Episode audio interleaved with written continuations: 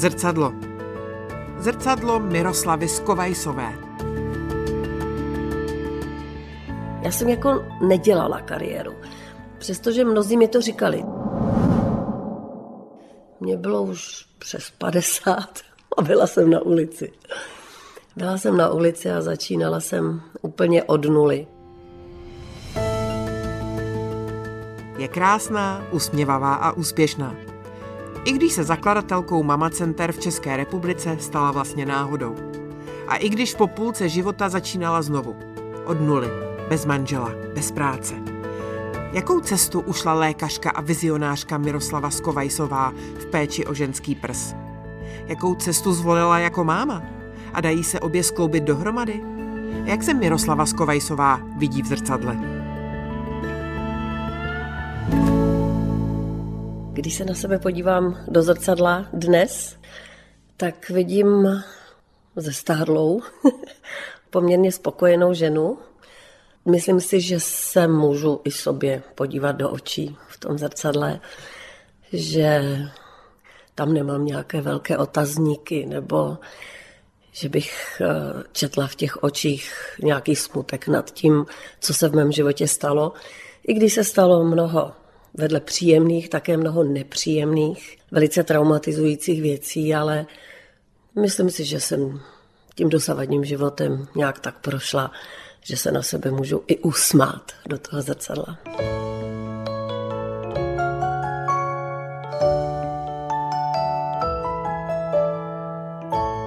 Je zajímavé, že si mnoho lidí o mě myslí, že jsem vůdce.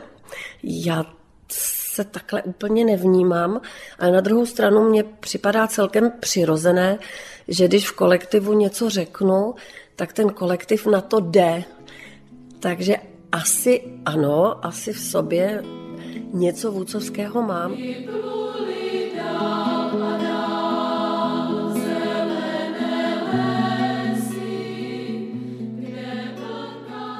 Taková ta potřeba vést lidi nebo děti k něčemu se u mě projevovala opravdu od hodně útlého věku, totiž v roce 69, 70, kdy mě bylo těch 12-13 let a tady u nás v Čechách končil scouting, tak já už v té době, vlastně v té prepubertě, jsem byla vedoucí světlušek. Světlušky to jsou malé skautky, to jsou holčičky, řekněme, do 6, do 7 let. Mně bylo o těch 4-5 let více než jim a dělala jsem jim vedoucí a tehdy byla taková doba, že ty rodiče mě tyhle ty malé holčičky svěřili a nějak si mysleli, že to je v pořádku, že je vede vlastně z dnešního pohledu dítě, které ještě neprošlo pubertou. Tak jestli jsem si někde tříbila nějaké vůcovské rysy, tak to asi byl ten scouting. Já nevím, proč jsem se stala lékařkou. Zajímavý je, že jsem to říkala prý od dětství. Ehm, ve školce jsem říkala, že budu prezident a pak velice brzo jsem začala říkat, že budu lékařka nebo že budu opravovat panenky. A to prý opravdu už od školkového nebo toho časně školního věku Opravdu nevím, kde se ve mně brala ta míra toho altruismu, protože když chce člověk být lékařem, tak nějakou míru altruismu v sobě musíte nutně mít. V rodině nikde široko daleko lékaře nemáme. Tak teď vstupujeme do ultrazvukové vyšetřovny. Tady nám vrní ultrazvuk. Ten prs to je, tak jak to pacientky nazývají, paní doktorko, jak v tom můžete něco vidět? To jsou takový oblak a takový šmouhy. Řekněte mi, jak v tom něco vidíte. Některá ta ložiska jsou tak malinká, že vyhodnotit ta benigní a maligní kritéria je docela složitý, ale zase máme tady oporu té mamografie a k tomu samozřejmě zkušenost, tu lékařskou zkušenost. To nenahradí žádná umělá inteligence nikdy. Já jsem začínala v Ústí nad Labem na dětském oddělení a byla jsem tam proto, protože tam pracoval můj manžel. A tam se ale začalo najednou projevovat nemoc moje, která se objevila už v době puberty a to bylo astma. Ten ústecký kraj samozřejmě se svými problémy eh, čistoty vzduchu moc mě to nepřidalo. A já jsem tam s bídou dokončila jeden rok, protože už jsem v té době čekala syna a musím říct, že si z té medicíny nic moc nepamatuju, protože jsem se absolutně soustředila na to rostoucí břicho. Já jsem se nesmírně na to dítě těšila. Eh, mně znělo eh, v hlavě od dětství, že když jsem byla malá, že mamince mojí vysvětlili, že kojení není moderní, tehdy pan profesor eh, Švejcar, myslím. A já jsem se hodně zajímala během studia o psychologii, o vazby právě, takové ty rodinné vazby a vím, že to nenaplněné kojení, že to je vlastně handicap pro vztah mezi matkou a dítětem. A takže jsem o tom hodně přemýšlela. A pak, když jsem ten jeden rok těhotná pracovala v Ústí nad Labem, mě dali na novorozence, kde jsem vlastně najednou viděla tu svoji roli v tom, že jsem vysvětlovala těm maminkám, aby ty, které mohou, aby se snažili kojit a aby své dítě kojili ne pár týdnů, ale pár měsíců. Musíme si uvědomit, že byla 80. léta začátek 80. let a to kojení jako se do té módy teprve vracelo. Po mnoha desítkách let, kdy vlastně se bralo, že máme sunar, tak na co kojit.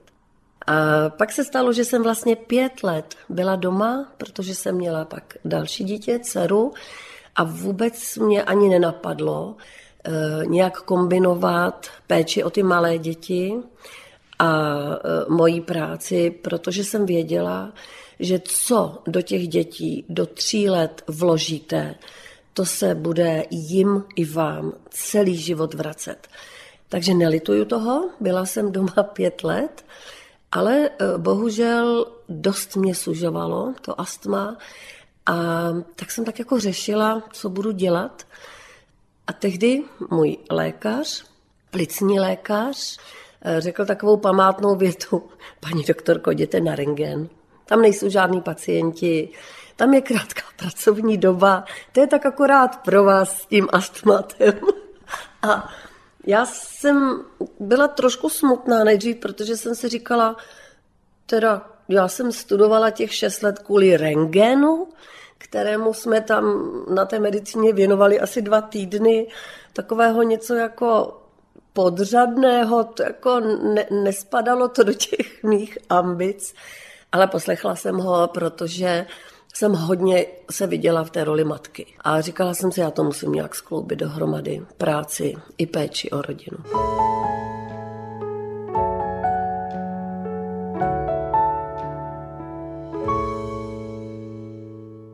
Pět let eh, doma s dětma byl určitě velký přínos, ale byla to velká dřina.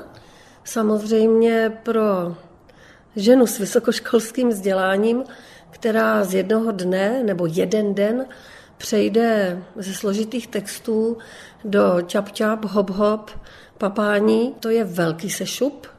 A místy jsem si opravdu musela opakovat ty důvody, proč jsem z doma s dětmi, a vím to i dnes, proč jsem byla a vím, proč je moje dcera doma s dětmi, protože ten mateřský vklad v těch prvních třech letech dítěte se nedá ničím nahradit. Vazba, která vzniká mezi matkou a dítětem, eh, rozvoj řeči, eh, podchycení talentů eh, těch dětí nebo dítěte, to prostě nemůže udělat nikdo jiný než matka. Ale zpětně musím říct, že to bylo těžké, protože člověk vaří, nakupuje a vedle toho se stará o dvě děti, které jsou někdy hodné, jindy se perou. Mnozí moji kolegové a hlavně kolegyně se divili mému rozhodnutí, protože jim připadalo v pořádku, že dávali děti do školky nebo do jeslí. A byla tam taková ta otázka, jako co tvoje znalosti, co tvoje kariéra, to si ji necháš kvůli dětem utéct ale úplně prostý kalkul eh, mi říkal, že do důchodu je nejméně 30 let, že člověk se ještě napracuje dost a nakonec ta moje kariéra mi odpověděla, že jsem měla pravdu, protože opravdu mi nic neuteklo, i když samozřejmě ty první měsíce byly krušné.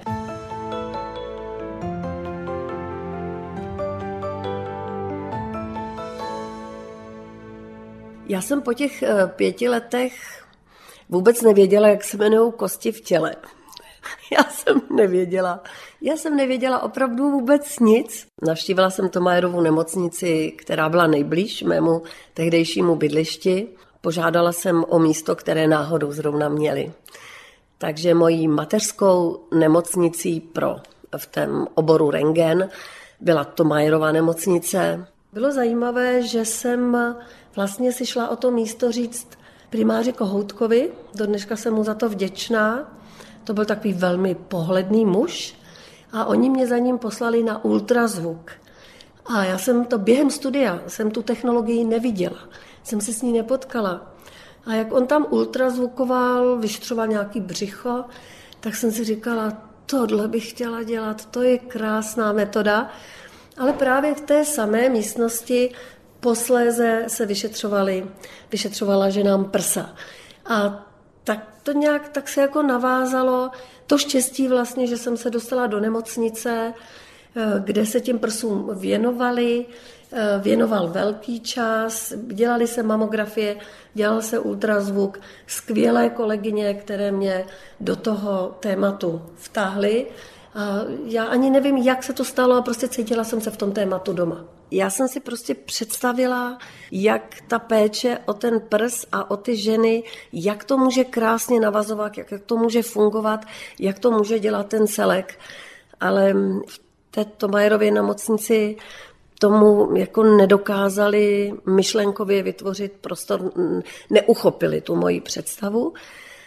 To už jsme po revoluci, jsme po roce 89 a já jsem s touhle svojí představou obtěžovala kde koho, až jednou můj muž, který e, mezi tím z Ústí, protože to už jsme byli v Praze, odešel pracovat na polikliniku na Zelený pruh a on tehdy šel za novým mladým ředitelem a řekl mu něco v tom smyslu, hele, ta moje Mirka doma furt prostě nechceš si ji vyposlechnout, ona ti má v hlavě nějaký takový plán.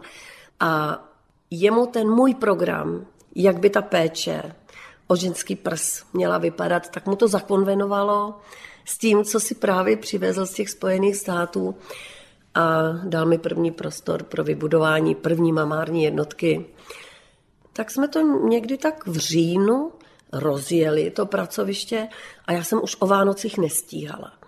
A já si myslím, že tehdy jsem nevědomky vyhmátla moment jeden určitý, když se k nám praktický lékař nebo spíše ginekolog v té době poslal ženu na vyšetření, tak já jsem ji vyšetřila a dala jsem jí výsledek do ruky.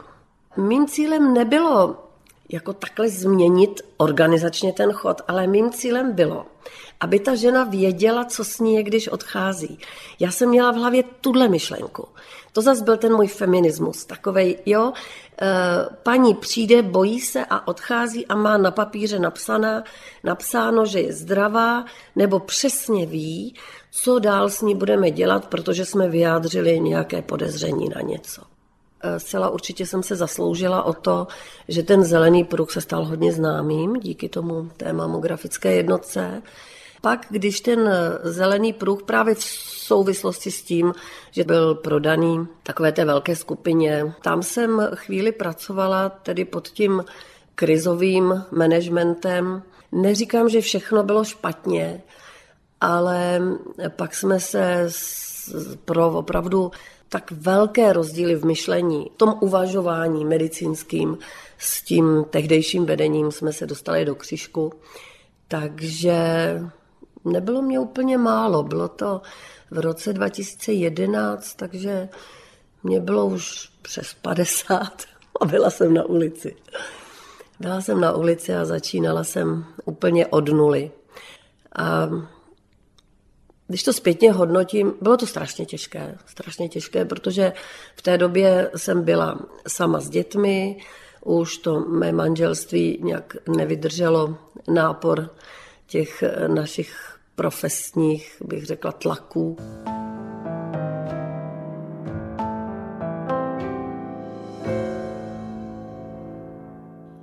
Já jsem samozřejmě stála před volbou, jestli si nemám mít někam otevřít nějakou malou ultrazvukovou vyšetřovnu, která by mě jistě velmi dobře živila, bylo by to nenáročné, ale já jsem nějak nemohla opustit prostě celý ten projekt, protože stála jsem u zrodu screeningu, screeningového programu.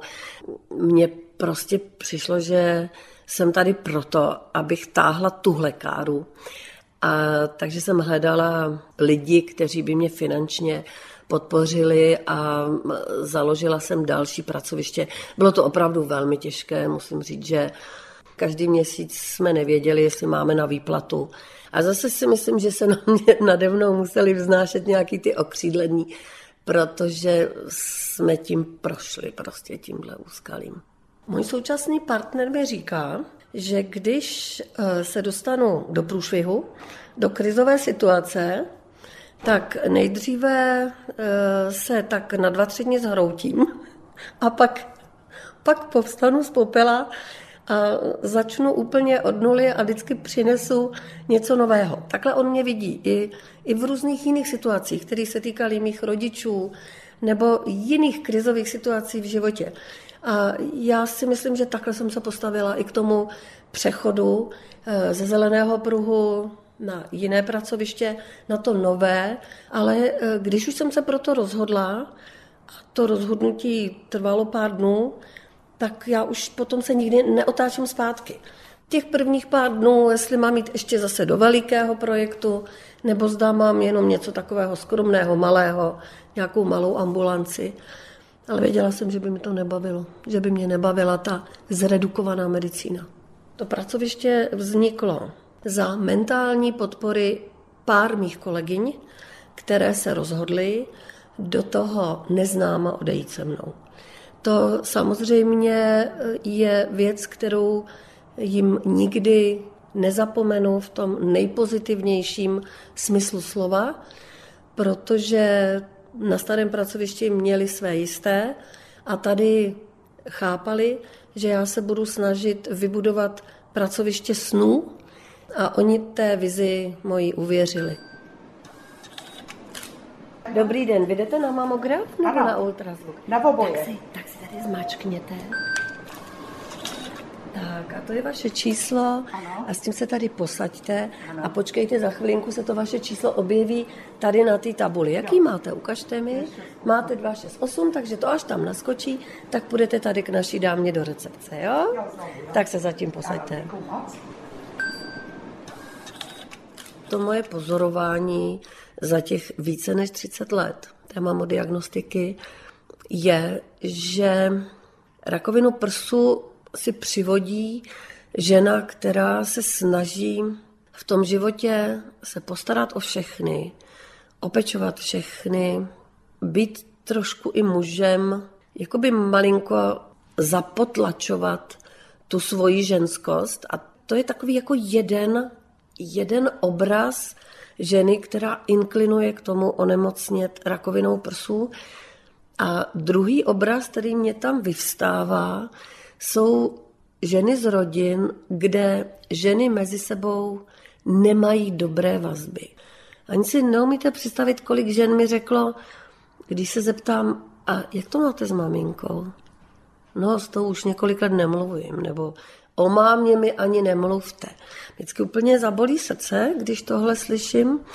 A když si teď jako schrneme ty dvě skupiny těch žen, které se mě generují, jako adeptky na onemocnění ženského orgánu, tak eh, tam je vždycky nějaké potlačení té ženskosti, nějaký úraz té ženskosti, který se podle mého soudu a podle teorie psychosomatického původu nemocí opravdu mohou projevit rakovinou prsu. Můžu říct, že mě to fakt trápilo, protože vím, že to, co jsem teď řekla, že bude ze strany mnoha racionálně uvažujících kapacit napadeno. Hledala jsem tu pravdu, četla jsem si hodně a dokonce jsem se přihlásila do studia, který se jmenuje Somatic Experiencing, somatické prožívání. Je to takové nové medicínské odvětví, Já to dál tady bych asi nerozvíjela, ale prostě chci tím říct, že vládu nad naším tělem nemáme skrze mozek, ale skrze ty emoce, emoční projevy spojené s různými zážitky. A proto si troufnu tvrdit, že ty nemoce jsou skutečně vázané na emoce, vázané na určité zraňující, traumatizující situace v životě každé ženy.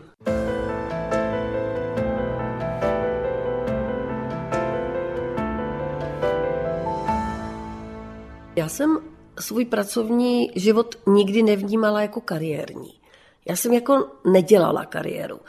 Přestože mnozí mi to říkali, ty děláš kariéru. Tam zase já jsem měla takovou tu utkvělou představu, to skautský, dodělat ten dobrý skutek, eh, jdu za svou věcí, mm, tu sedláckou urputnost, protože já opravdu mám ty sedlácké kořeny.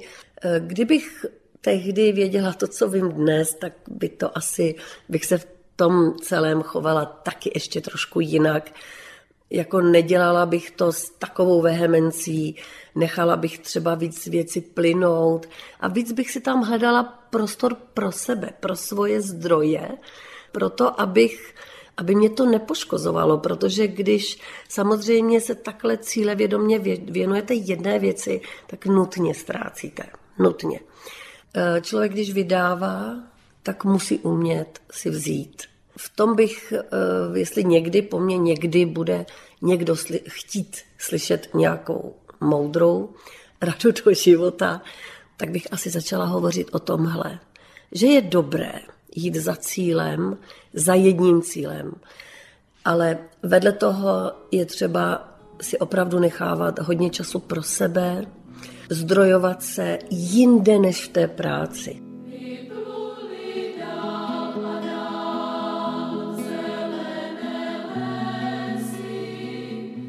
Mým zdrojem vždycky byl ten scouting.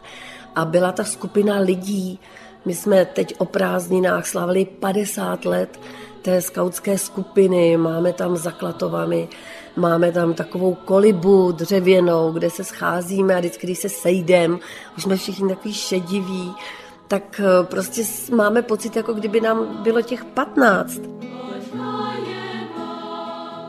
Uvědomila jsem si, že opravdu tohle já si v sobě nesu celý život, ty skautský totemy, ty písničky, ty, ty táboráky, ty sliby, to si v sobě nesu. To byl velký zdroj můj životní. Ale chci to ještě přibírat další zdroje. Mně se eh, hrozně moc líbí přísloví, že cesta je cíl. Já si myslím, že kdo se v životě zastaví, že v tu chvíli začíná umírat. V tu chvíli začíná stárnout a umírat. E, I když se člověku něco strašně moc povede, tak ve chvíli, kdy začnete žít z toho uspokojení, že se vám něco povedlo, tak si myslím, že ten život vám začne protékat mezi prsty. Nevím, jestli s tím takhle každý bude souhlasit, ale to je můj pohled na život. Takže eh, samozřejmě pořád před sebou vidím nějaké další cíle. Už screening je zavedený, eh, pracoviště fungují, ale já tam jako nadstavbu právě vidím takové to, že bych ráda svým kolegům poskytla takové to povědomí o tom, jak sami sebe mají eh, chránit před vyhořením, jak mají vnímat traumatizované pacientky, aby eh, těm pacientkám dokázali poskytnout alespoň minimální takový ten prostor obětí, takového trošku toho, toho zázemí, toho klidu. Snažím se jim vysvětlit, že vlastně, když pojedou v tomto modelu, Eh, s tou naší klientelou, s pacientkami, tak budou mít velké sebeuspokojení. Tohle asi bude můj takovej, takovej bych řekla, další díl té cesty, která já nevím, kam až povede. o tom bych chtěla mluvit a chtěla bych opravdu víc a víc eh, mluvit o tom znovu objevování ženství, že to není žádná ostuda být ženou, být slabou ženou, mít svoji ženskou křehkou dušičku a požádat toho silného chlapa, ať, ať mi pomůže, že to není žádná ostuda. Tak tam bych nějak se viděla třeba ještě za deset let. No pak už budu úplně zcvrklá babička, pak už se budu starat jenom o vnoučata oni o mě třeba.